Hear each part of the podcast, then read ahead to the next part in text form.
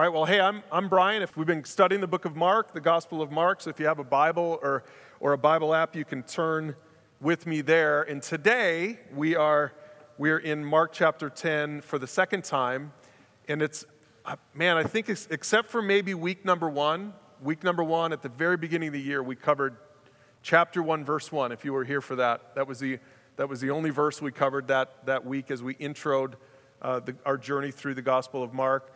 This one is 13, 14, 15. It's four verses. This is four verses. This might be the second shortest besides week number one. So we can really kind of just dwell on some verses today. A couple weeks ago, we st- I think we covered like 21 verses. So sometimes we're like trying to fly through the text. We're trying to go through every verse in the Gospel of Mark. And so today we're in this little section of Scripture where Jesus talks about how to come to Him. How do I, how do I come to God? And Jesus is going to give the answer. As you can tell from the title, you come to God like a little child. So let's read the text, and then let's just spend some time this morning unpacking it together. Mark chapter 10. We're going to read out of the ESV today. It says, And they were bringing children to him, to Jesus, that he might touch them. And the disciples rebuked them, the parents. But when Jesus saw it, he was indignant and said to his disciples, Let the children come to me, do not hinder them, for to such belongs the kingdom of God. Truly I say to you, whoever does not receive the kingdom of God like a child shall not enter it. And he took them in his arms and blessed them, laying his hands on them. I want to point out just something about this, first of all. We're going we're to look at what this means, what Jesus meant by this, but I think it's important to focus in on this word indignant for a second. The Greek word for indignant, I'm not going to even try to pronounce it, but the Greek word for indignant is the only time that it's applied to Jesus in all four Gospels. This is the only time in all four Gospels where the Bible says that Jesus was indignant. So, indignant isn't just like a little bit upset, it's like beyond upset. This is the only time Jesus was indignant. It wasn't with the Pharisees, it wasn't with Satan, it was with his disciples, it was with his closest followers because they were refusing to let the children come to him. I think that Jesus understood that there were a couple things wrong here. First of all, if, if, you haven't, if you haven't been around for a while, maybe you didn't understand what we've learned throughout the Gospel of Mark is that Jesus loved the, the, the less than. Jesus loved the pariahs of society. Jesus loved the, the people who felt like they were on the fringe. And so in Jesus' day, women were on the fringe. We've, we've looked at some of the things Jesus has said to women to show them that he loves them and he recognizes that they're created in the image of God. But the other group is the children. Children, a couple weeks ago, we saw that children in Jewish culture and ancient culture in general, like children were not viewed the way we view children in America today. In America today, we view kids and we're like, oh, we love our kids. We, we love our, well, at least the women love the kids. My, my daughter, I have two, two kids. My daughter is just like, she just loves little kids. My son is, he's a boy. So he's, He's 20 years old. He still doesn't get it. He doesn't. And, and the Jews were more like my son than my daughter 2,000 years ago. They didn't really see value in children.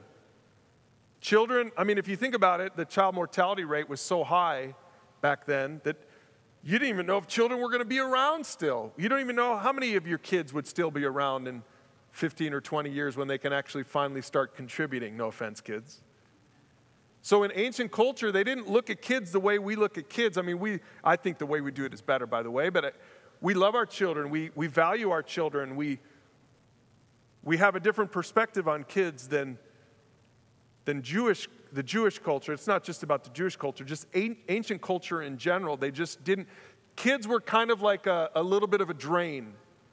That's how kids were viewed in Jewish culture. And we can see it in, in the disciples, in their perspective. The these parents are bringing their kids to bless, to be blessed by Jesus, and the, and the disciples are like, get away. Jesus doesn't have time for you. He's not interested in you guys. Who do you think you are that Jesus would spend time with you, that you would have enough value?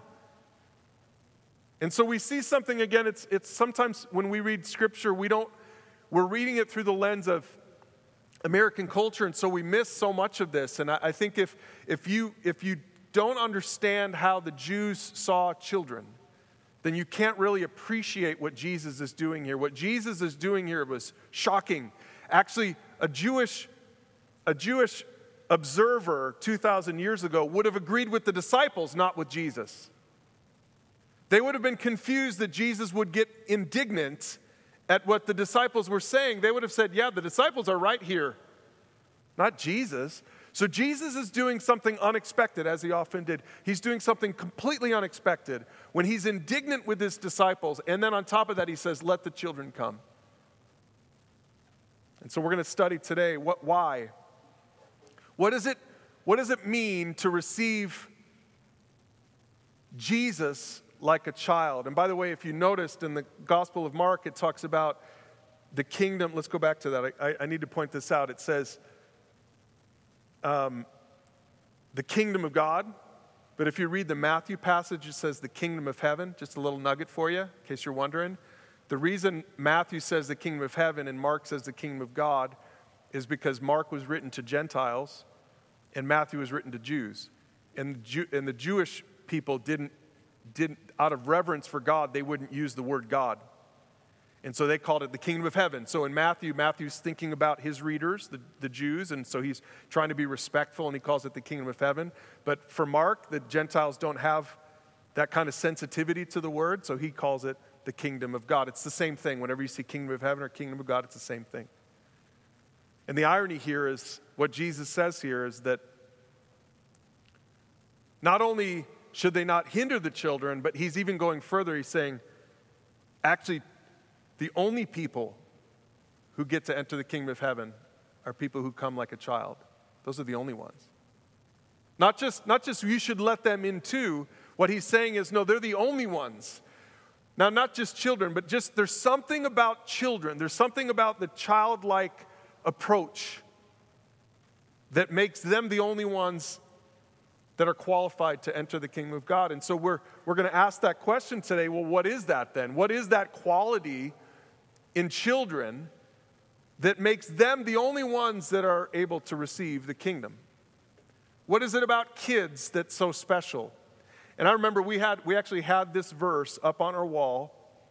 This is one of those verses up on the wall at our home growing up. So I know this verse. I think it was a King James version of it, but I know this verse really well.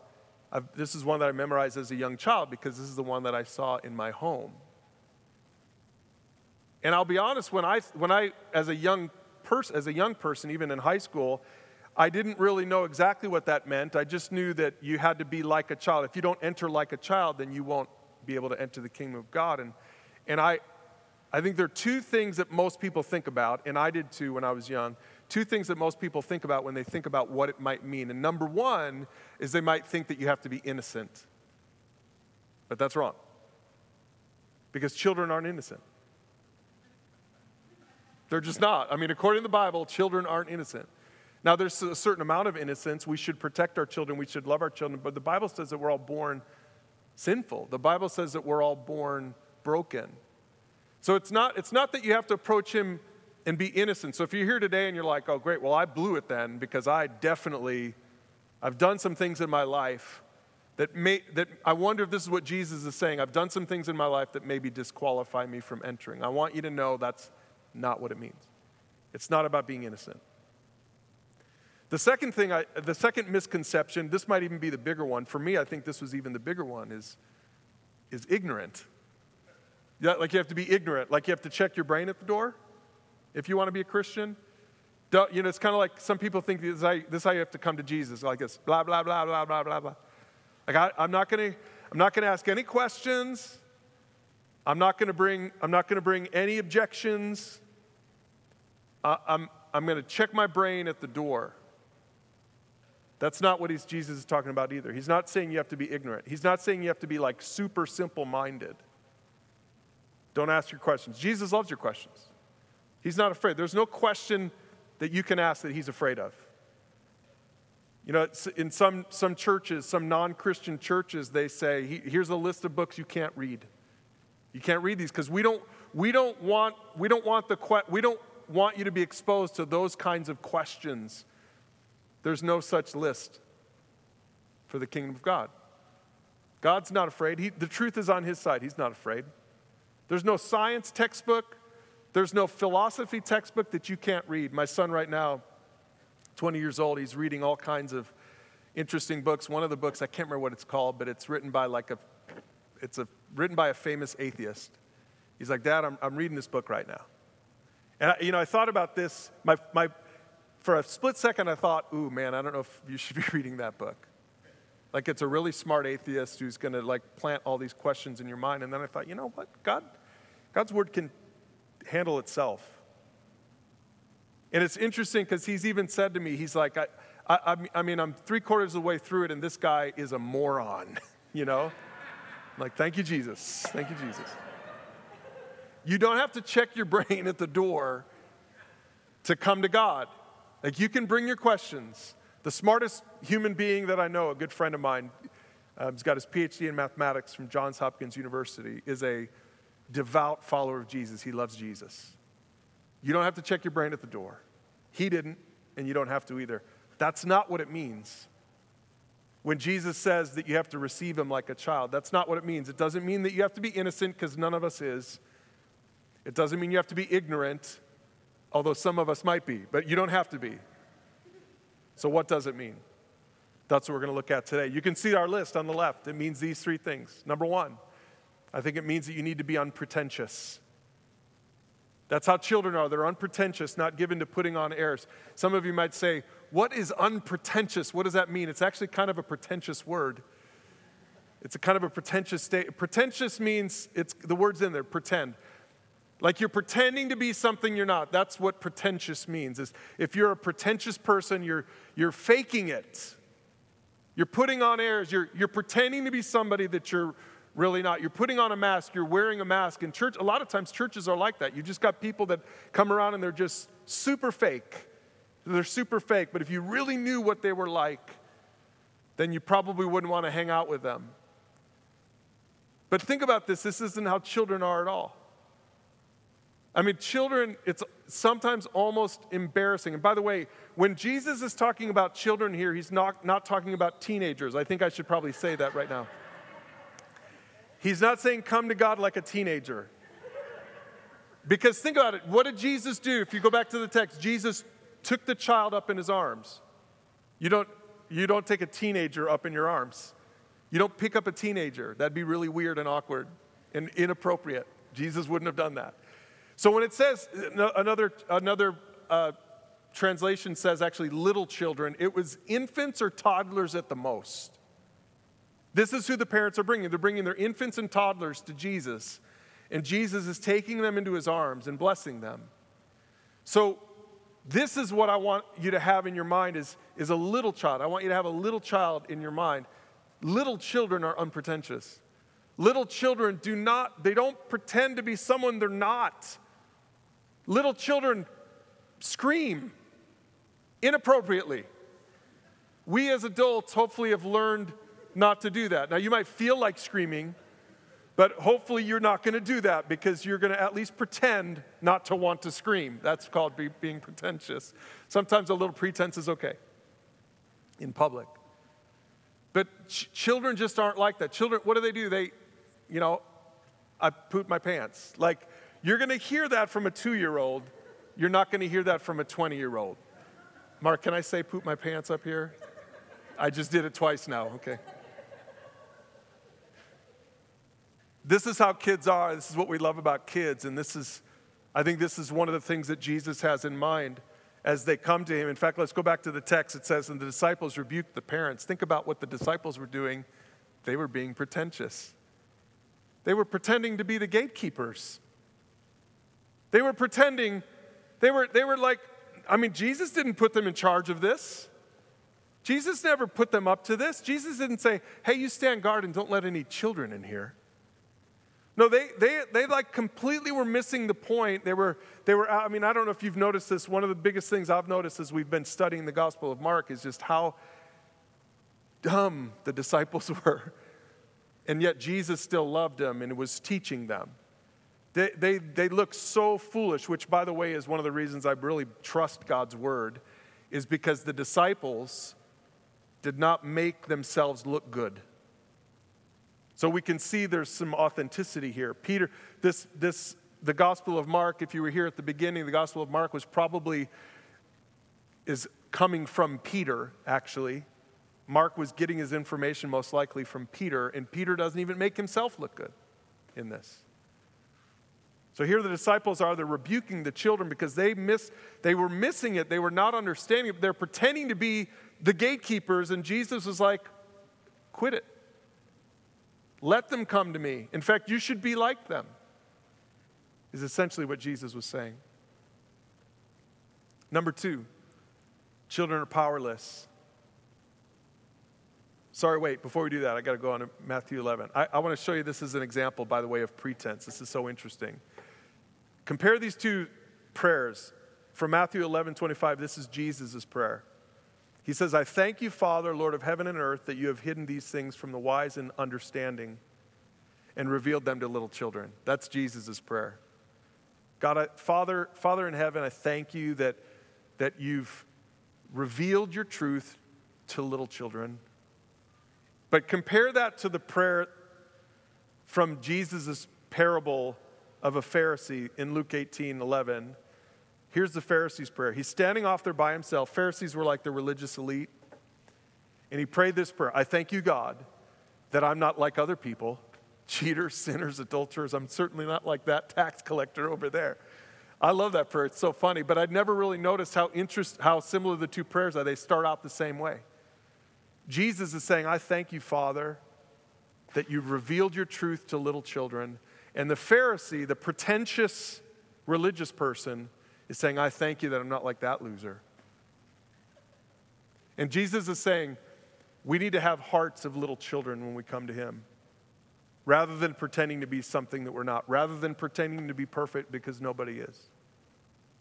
So, number one, you have to stop pretending. All right, now we're ready for number two. Children are powerless, completely dependent on the grown ups around them. I mean, think about that. This is how, this, this to me is, is how children, this is one of the most defining features of a child. If, if you've ever checked out some of our family resources at pursuegod.org, we have marriage and parenting resources.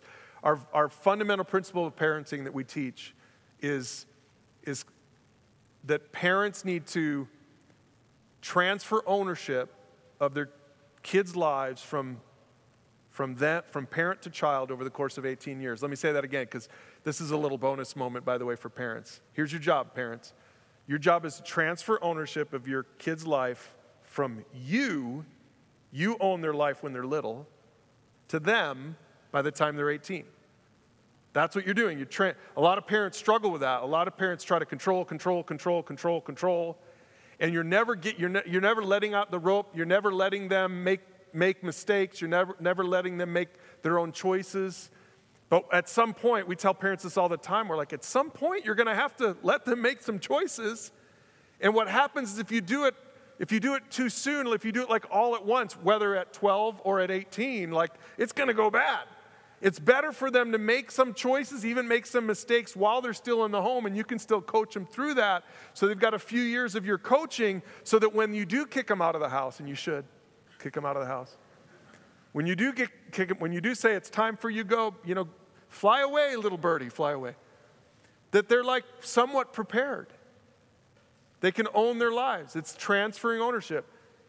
But but you see what we're saying is when they're zero and one and two, you have to do so much for them because they're powerless.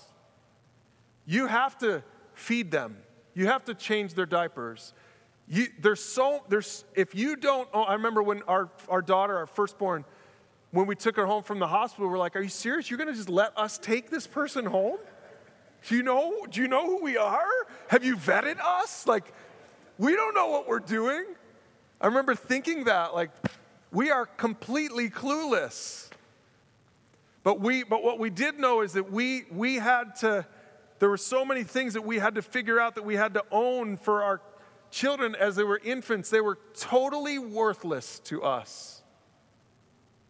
Like in the, in sense, in the sense of like contributing to the home, they were, they were powerless. We had to do all this stuff for them. Remember, Jesus is holding an infant in his arms, and he says, You've got to come to the kingdom like this. So many people think that we come, we come to God and we say, All right, here, here, I'm gonna, I'm gonna, here's what I got. Here's what I got. I'm gonna throw all this stuff. I've got all this stuff, all this righteousness. I've got all this stuff to offer. I'm gonna put this on the table for you. Here you go. Some people, some churches even teach this that, that we're saved by grace after all we can do. That, that we, we work, we do everything we can do, we try to check all the boxes, we try to be a good person, whatever. We pull all that stuff out of our pockets, we put it on the table, and then Jesus looks and he says, yeah, You did pretty good, but here, let me throw in, uh, you need, we need another 20 here. That is not what the Bible teaches. The Bible teaches that we come, we reach into our pockets, and we got nothing. We have empty pockets. We have nothing to offer, ze- exactly 0% to offer. We are powerless. In fact, Paul said it like this that Abraham, when he was as good as dead, Abraham was like 100 years old when he had the child of promise, just to prove that it was God's work and not Abraham's work. And that's the picture of faith, is that we are powerless, 100% powerless, unable to bring anything to the table. Jesus is saying, that's the only person who can come into the kingdom of heaven. I know that sounds really weird for people who maybe grew up in a religious, in a religious household or religious church that says, I'm, we're working really hard to bring, to bring what we can to the table. I'm just telling you, this is what Jesus is talking about. He's like, you have to be completely dependent upon God. If you think you're going to get there on your merit, you're not ready for the kingdom of heaven. This is what Jesus means. Paul said it like this in 1 Corinthians 1. Remember, dear brothers and sisters, that few of you were wise in the world's eyes or powerful or wealthy when God called you. Instead, God chose the weak things. Sorry, instead, God chose the things the world considers foolish in order to shame those who think they're wise, and He chose things that are powerless and weak to shame those who are powerful. It's interesting whenever, if you read this, it's, it's helpful to remember that Paul is writing this to the church in Corinth, which was a messed up church, by the way. It was a messed up church. Just read 1 Corinthians and you'll see how messed up they were. But he's writing this, and I, I always wonder if Paul didn't have maybe the original disciples in mind when he was writing this. Like, because Paul was a Pharisee. He's, the, he's one of the only early followers of Jesus who, who, was a, who came out of Phariseeism. You know, like he was the elite. He did think he was all that. And then he met Jesus and he realized that he wasn't. So Paul learned this lesson, but I think the disciples learned the lesson too. Because the disciples were fishermen and tax collectors. They were, like the, they were like the bottom of the barrel. And Paul's saying, like, don't you remember God chose all of us? And he's including himself now. He chose the weak things to shame the strong. This is just how God works. So if you're not ready to come to God as powerless, recognizing you're powerless, Paul did that because God, God actually struck him blind for three days to show that he had no power. And finally, Paul was like, All right, all right, I get it, you win. And it changed Paul's heart. He was this guy that had all this arrogance, this spiritual arrogance. And then he met Jesus and he, and he released all of that. And this is the only way that we can come. We have to be powerless. And there's one more thing in here, one more, one more word that, that I think Jesus is speaking to. And, and I'm, we're just calling it you have to be a receiver. Children are receivers, not contributors.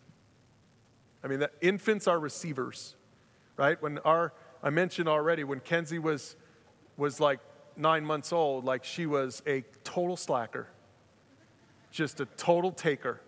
All she did was take. She just was a taker. AJ was, was worse. Our son was even worse. Just a he ate even more. He was such a taker. That's how children are. Children are receivers, they're not contributors. I want to go back to that passage. I want to show you this word because maybe you didn't notice the word before, but I think it's really interesting. He said, Truly I say to you, whoever does not receive